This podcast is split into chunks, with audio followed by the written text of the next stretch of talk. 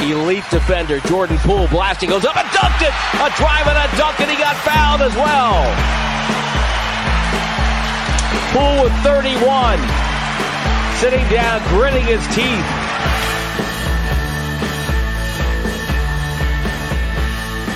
So we're awaiting our post-game guest. I believe we're going to get Jordan Poole. Jordan Poole going to put the headset on for us. Warriors with a seven-point win, 115 to 108.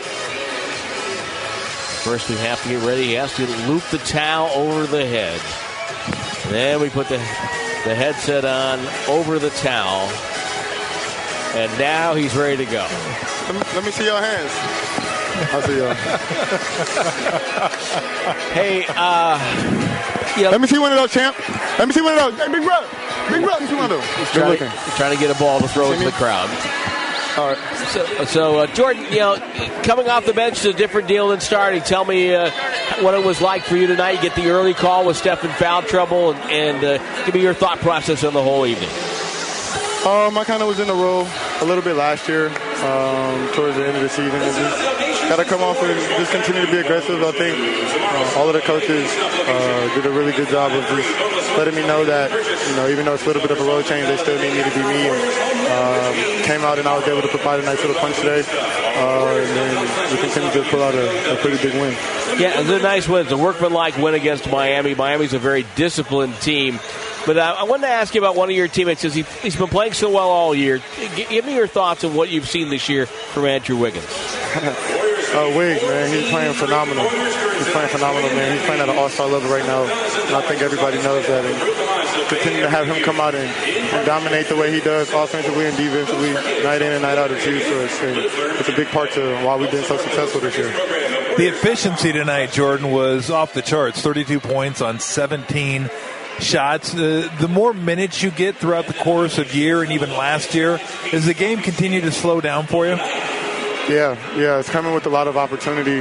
Um, being able to see different coverages, uh, see different reads. The coaches are also allowing me to continue to learn out there and make mistakes on the court, um, and that's really, really pivotal for Is there know, one development. I'm sorry, Jordan. Is there one situation you can pinpoint, like on offense, that earlier on in your career maybe seemed really fast or gave you some troubles, and now you've seen it enough times, you're like, I know what's coming. I know how to handle this. Everything. Everything seemed really fast my first year. Slowed down a little bit my second year, and um, especially this year, being able to go out there and earlier on playing like 30 minutes or so a game, I was able to kind of really, really, really uh, get a chance to look at the coverages that the defenses are in, and uh, it helps to have Draymond and Steph and Andre and everybody in Loon and Otto and Belly and these guys kind of just teaching me through it, and they're seeing stuff that I'm not seeing, and they'll teach me on the court, and I can literally come apply it to the next possession, and uh, it's huge. Well, as we let you go, two things. What you, we may have to call you gritty Jordan Poole, the way you're gritting your teeth on that dunk. That was pretty cool, actually. Yeah, Uh, I had my retainer in, so they didn't rub. They didn't, I didn't rub my enamel off. hey, and look, you want to hear a, a, Welcome back, boy. you want to hear a sick number? Talk to You guys have handed out 78 assists over the last two games. 78. Yeah, yeah, that's huge, man. Just being able to move the ball, it shows how unselfish we are as a team, and we want to see everybody be successful, and we just want to get the best shots that we possibly can get. You had five assists to go with your 32 points, 12 of 17 in the field. Thank you for coming by and sharing your time as always. Great to see you back on the hardwood and having fun. No problem. Appreciate it. Thanks, Jordan. Jordan Poole, our guest, 150 108, your final Warriors with the win. They go to a league best 29 and 7. We mentioned Jordan Poole, he had 32, but the number that jumps off the page 39 assists again after a 39 assist night in Salt Lake City, 78 assists in two games. Uh, for Golden State, 32 for Poole, 22 for Wiggins, 14 for Gary Payton the second. Curry only had nine. Last time he did not score at least a 10 was a game in which he was injured. He had nine points in a loss to Phoenix. That was when he collided with Aron Baynes on a drive and injured his wrist and was out for basically the rest of the year. And uh, the Warriors are now 24 and 27 in the 51 games where he has scored less than 10. Miami really spirited effort. You know, tip your hat to the Heat. Jimmy Butler played 28 minutes, had 22 points, left with an ankle injury. We hope he's okay. We did not get anything further on that. 19 for Caleb Martin, 18 for Tyler Herro. He was 7 of 23 from the floor, 16 for Kyle Lowry, and 14 off the bench for Kyle Guy. Erik Spoelstra went only eight players deep, so we did not see Mario Chalmers, Haywood Highsmith, or Nick Stauskas, who were the only other three play- players that were available to Miami tonight. So, not not the best game we'll see the Warriors play, but but they did enough to win, and that's all you need to do on a night like tonight. And then they go back on the road for two in Dallas and New Orleans. Just keep chalking them up under the W column. That's twenty nine and seven. That's that's pretty good. It is uh, damn good. Look, they're really they're a really good basketball team. We know that. Uh, the assists though are just that. When I was talking about teams having personalities, if an assist can be a personality, uh, just one word, that would be it for the Warriors because that, that encompasses ball movement, player movement, unselfishness. And that's what this team has been about uh, since Steve's taken over. The offense is a beautiful thing to watch. Everyone shares the ball. Everyone wants to get a good shot. Everyone wants everyone to be involved. And I thought it was pretty impressive too at the end of the game. You know, Steph could have probably tried to get it, get off a shot just to get to double digits. He didn't. Nope. He gave the ball to, to Poole. He gave the yep. ball to Poole because Poole was the guy that had it going on, and he went and stood in the corner. And that kind of shows you where Steph's at right now, like eight, nine, ten, whatever. It doesn't. It's not. It's not a huge, huge deal. You're probably not going to find many games in Steph Curry's career where 10 other players made more three pointers than he did in a given game. Wow. 10. Wow. I mean, you needed two because Steph only had one tonight. And I think a lot of it, you know, you said reverse psychology. I think you're probably onto something a little bit because I'm not sure that's I'm not sure Spoelstra said, "Hey, our game plan is going to be reverse psychology," but well, the it, way they're playing it, it, it ended up being that way because it's like he was so wide open on some of those threes. Those are those are money and money in the bank when he comes off the screen and the big guy, it doesn't jump out at him. But it was obvious that he said, "Well, you know what? We're going to make you make a few of those because we're not giving you all the uh, the dump ins. We're not giving you all the layups, easy two point layups." And they really didn't. They only gave up a couple of those throughout the course of the game. But those are shots that Steph just in his sleep hits, and he just couldn't get it going. But I do, I do think you're onto something after a while that he kept coming off, well, and he's like, well, what the heck? I'm still I'm still wide open. I can't make these. It might have been that their game plan was okay. If if Steph comes off a screen, we're not going to send bodies after him and let them get layups or dunks. Let's yep. make them beat us from the outside. And you know the problem for Miami was uh, obviously a they don't have their personnel, but also b the fact that that Jordan Poole got going and Wiggins got going, yeah. and, and, that set the tone for them. So. Yeah, and I tell you what, that that you got to have a strong constitution to have that as your game plan because I couldn't do that. I couldn't I couldn't leave Steph out there shooting threes where there's uh, no one within two or three feet of him. But again, Poole came up big. Wiggins came up big. Draymond 13 assists, eight rebounds tonight. Uh, just a nice team effort, and you could say that about this team almost every night, whether Steph's rolling or not. Usually he is, but even if he's not, it's just a solid team effort. They all pitch in, they all do a little something. I thought they did a real nice job with the turnovers. Only had 12 turnovers, although there were a couple that drove Steve crazy. That was pretty fun. One made him drop his head. The failed alley oop. pretty sure, pretty sure it wasn't fun for him, but okay. I enjoyed it. Yes. And the one that Steph kind of threw a lob pass down at the other end of his oh, court, yeah. that got picked up. That's where it had him just kind of walking aimlessly up the sideline, staring out into I, I thought he was going to walk out of the building or something. Just keep walking by the Heat bench. Is he going to stop? He's just walking. Uh, but for the most part, I mean, 12, you can, you can definitely live with that. They forced 18, uh, forced Lowry into eight turnovers, so did a good job on that end as well. So just a nice win. Nice win when you play a Heat team. It's going to be tough. Uh, they're going to make it hard on you. Uh, they, they are mentally tough. Again, when I think of the Heat, mentally tough, physically tough, but more mentally tough. They're just going to dig in and make it hard on you, and that's what they did. They just kept coming, kept coming, and you know lost by seven, but you know, this game at, at, points during the game you looked at and said it could have easily been a 20 point game where the Heat or the Warriors get rolling and Steph hits a few shots. He didn't. But give the Heat a lot of credit. Give Spoelstra a lot of credit. He's a, he's a tremendous coach. Tremendous coach, and, and you know, like the Warriors, they they kind of you know, rely on their culture. And their culture tonight was, you know, hey, we're going to gut this out. We're the Miami Heat. We're not going to back away and and uh, and let's let this team run you know over us we're going to get out there and fight them and, and that's that's why they're you know always almost always a team you have to worry about to come out of the eastern conference because they're like that and so you know i, I think it's it's they're a, a really great dedicated organization to what they do and and they don't let anybody or any style of play you know shape them they're going to play the way they want to play well just to give people an idea of, of what that culture uh, entails. And this goes back to Riley uh, when Riley was coaching there. And I don't know if they still do the same things, but the, the, the the story will kind of illuminate what makes them tough and and and mentally into it.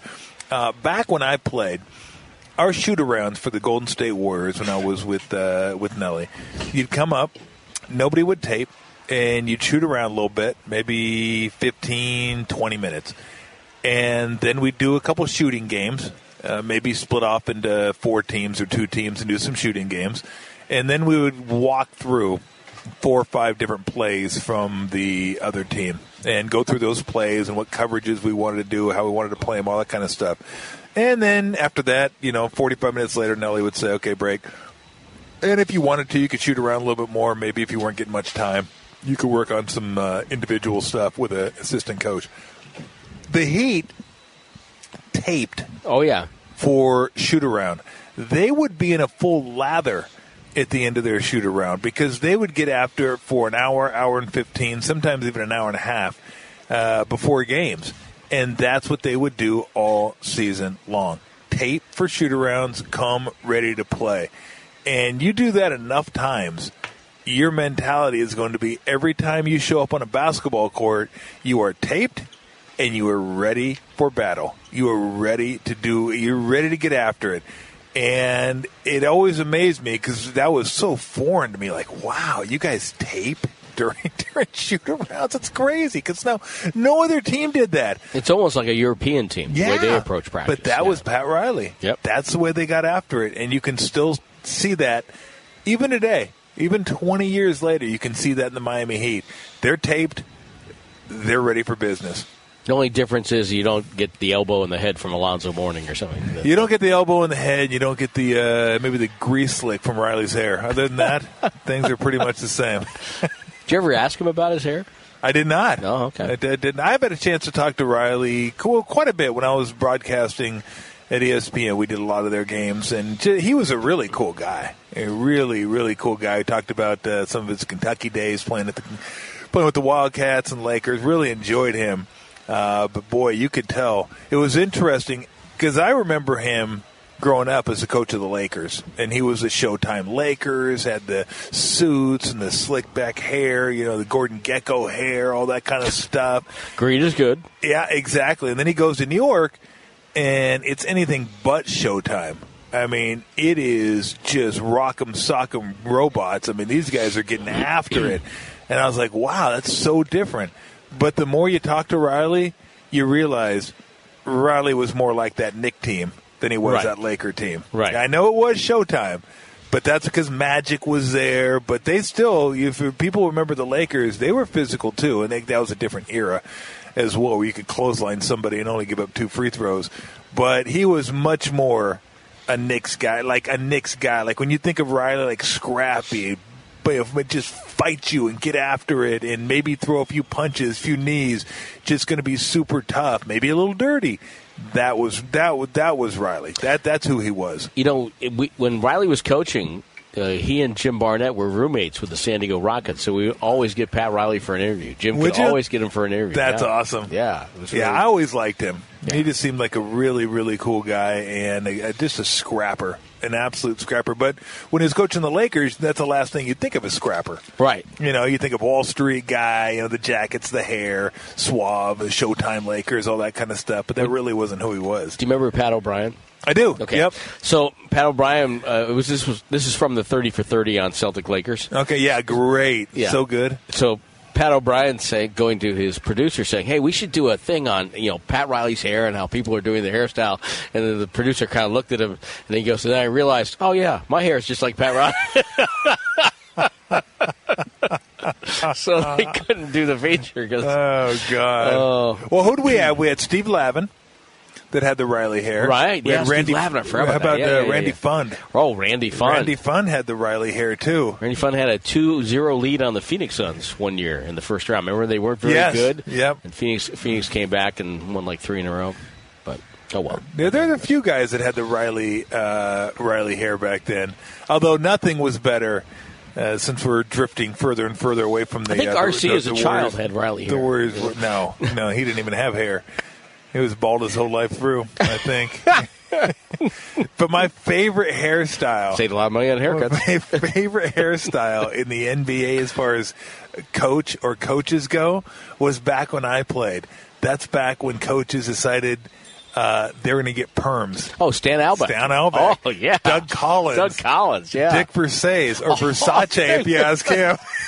Did I ever tell you the Versace story? Versace was an assistant to Chuck Daly on the Bad Boys. Yep, Yeah. exactly. Yeah, there's so many guys. Mike Fratello. Oh, It was like, you guys need to really stop. his perm weighed more than he did. So that's but, But what did I'll Dick give you the quick Versace story. Yes. Uh, Scotty Skiles told me this when I'm playing uh, for the Orlando Magic. Uh, when he was with Indiana, Versace was an assistant with the uh, Indiana Pacers. I believe he might have been. Actually, he was the He head head coach. coach, head yeah, because I remember him telling me one time uh, when I was like uh, putting my uh, my uh, leg into Rik Smits' butt. And had him posting up at 17 feet. How's He's that like- for a visual image, everybody? He's like, he can't do that. He can't do that. I said, well, like, apparently I can. Uh, Oh. So anyway, Skiles told me that he used to sit in first class with the players, and most coaches would give all the first class seats to the players and sit in, Right. the, in the bulkhead, Right. right behind first class. Well, apparently Versace didn't, and uh, the waitress was coming through and asking everybody what did they want to eat. And This was before everybody flew charter; we flew first class. Those of us that had seniority, if you didn't, Yeah, you got kicked the to the back, and it was uh, three for two, three seats for two players, uh, which I was a part of. And so they came through and they're like, uh, Mr. Skiles, what would you like for your meal? I'll have this, I'll have that, I'll have that. And they get to Versace and they go, uh, Mr. Versace? And he had his glasses on, by the way. So you got to picture the perm and the glasses and everything. And he, Skiles did it perfectly. So he lowered the glasses and he looked at it and he goes, that's Versace.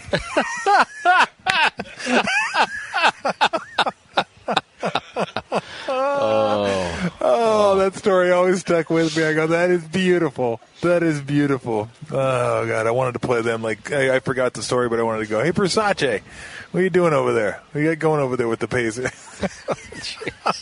oh. I tell you what, the ball may be better in the NBA right now. Stories ain't. No, no. Stories, stories back then were incredible. Barnett told me a story about Art Heyman. He was a best college player in the country in the like '64. Got in the pros. He's a little bit of a screw loose guy, and, and, and never really had a great NBA career. And he wasn't playing. It might I can't remember if it was Jack McMahon coaching or not. But so they're in the back of the of the plane. They're they, and uh, Heyman's got this card game going right. And so Mc, I think it was McMahon comes back and goes, "Hey, uh, you guys gonna let me in this game?" And apparently Heyman was not playing at the time; he wasn't getting any Yeah. time on the floor. So Heyman looks up and goes, "I don't get into your game; you don't get into mine." JB told me that story. Oh, That was that is so good. oh, that is so great. that oh. is so great.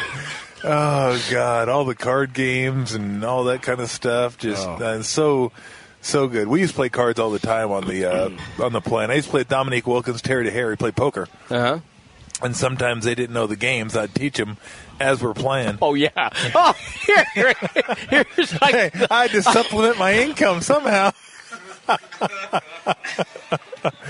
but the one we played, Did you ever tell them what you did to oh no them? no no no no, they uh, they they figured it out eventually. But you know, by that time, I had a couple hundred bucks in my pocket, so Oh, uh, I had to pay for beer somehow.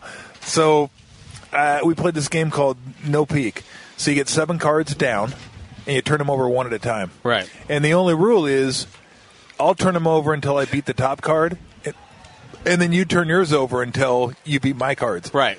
And then you go clockwise. So the great thing about those guys is it didn't matter what they had. If they had a one card chance to beat me, Yeah. they would pay hundred dollars to do it, just because they couldn't they couldn't stand thinking that card could have won them the money. So Right, like, right, I yeah. bet hundred dollars. They go, I'm in. Clank. Thanks for the pot. and the best thing to oh. happen. Every once in a while, they'd get it. Oh. Right, And, and they go, oh, this is great. See, I love this game. Because I would get out.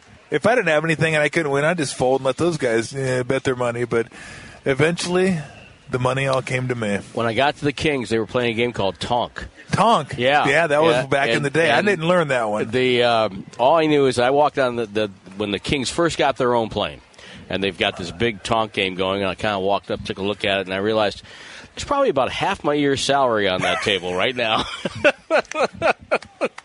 oh man, I'll give you the last one. So Okay, we're playing. We're We're playing okay, with. Uh, this is. By the way, uh, the Warriors beat the Heat 115 to Yeah, 108. exactly. If you're Who wondering as you're dialing by. So we're coming back from, uh, God, was it Portland? Maybe it's so it didn't really matter. So we're playing uh, between the sheets. For those that people don't know, it's in between. No, we're not now. Okay. This is on the plane. Okay. Okay. Easy. so Get into the lane those right now. people don't know what uh, between the sheets is or in between. You put it on a card, and then you put down another card, and you bet what you want to bet that's in the pot up to what's in the pot. Then it'll be in between those two cards. So the catch is, if the first ace comes up, you can name it high or low. So Oh, you okay, always yeah, say yeah, low yeah. ace, Right, low ace, yeah. because the next ace is automatically high. So the only rub here is if you match one of those cards, you double the pot. So if you go for like two hundred dollars and you match it, you got to put in four hundred dollars. So it can get pretty uh, pretty steep. So we had the pot up to, God, what was it like? Forty eight hundred. Yeah, Okay. it got pretty pretty steep. So it was my turn. First ace, low. Next ace, high. So I got another ace. I'm like, well, I can't lose. I mean, well, I go, well, wait a minute. There's still two more aces in the deck because it's a fresh deck. I go, if I bet everything and I lose this, that's 9,600. I go, I can't. I go, what are the chances? I go, Yeah. but I can't do it. So I took like, uh, what did I take? I think I took 2,700 out of the pot, came 10. I go, I should have just taken all of it. Are you kidding me? It's ridiculous. So I the pot goes, and Nelly owes money. And he goes, You take a check? I had a $2,800 Nelly check. Oh, you should should have framed it. Yeah. Well, I'm not Rickey Henderson. I wanted to cash it. I needed the money. Yeah, just to put it up up the fireplace. like, like, no, I never cashed it. I wanted the story. Hell, I wanted the money. But it was so good. There must have been three different checks that were passed around that night. Oh. Think about that. In this, to, and today, that nobody would know what to do with a check now. No. Back then, Got a Venmo. we had yeah, we had checks that were passed around between uh, people. But it was so funny, Nellie telling me, "You take a check, right?" I said, "Absolutely, I take a check." I'm, I'm going to leave you this. It's Okay. Just, it's just a good thing you weren't playing cards with Charles Oakley. oh no, I wouldn't do that. Well, if I did, I'd pay him. Trust me, I would pay you. That is Tom Tolbert. Thanks, everybody. Tune in for betting tomorrow. At, uh, Oh, brother. See I you know, Sunday. I, I know Yep. you're you're uh, doubling as an Uber driver, so you got to get to work. So, I am yeah, absolutely, so- and I will so- see you Sunday. Sunday. Hopefully, it'll be really exciting. Should be fun. Could be fun. Wink, wink. Yes. Mm, See you, Tim. Not done. That's Tom Tolbert. 115 108 was your final tonight. Warriors with the win over the Miami Heat.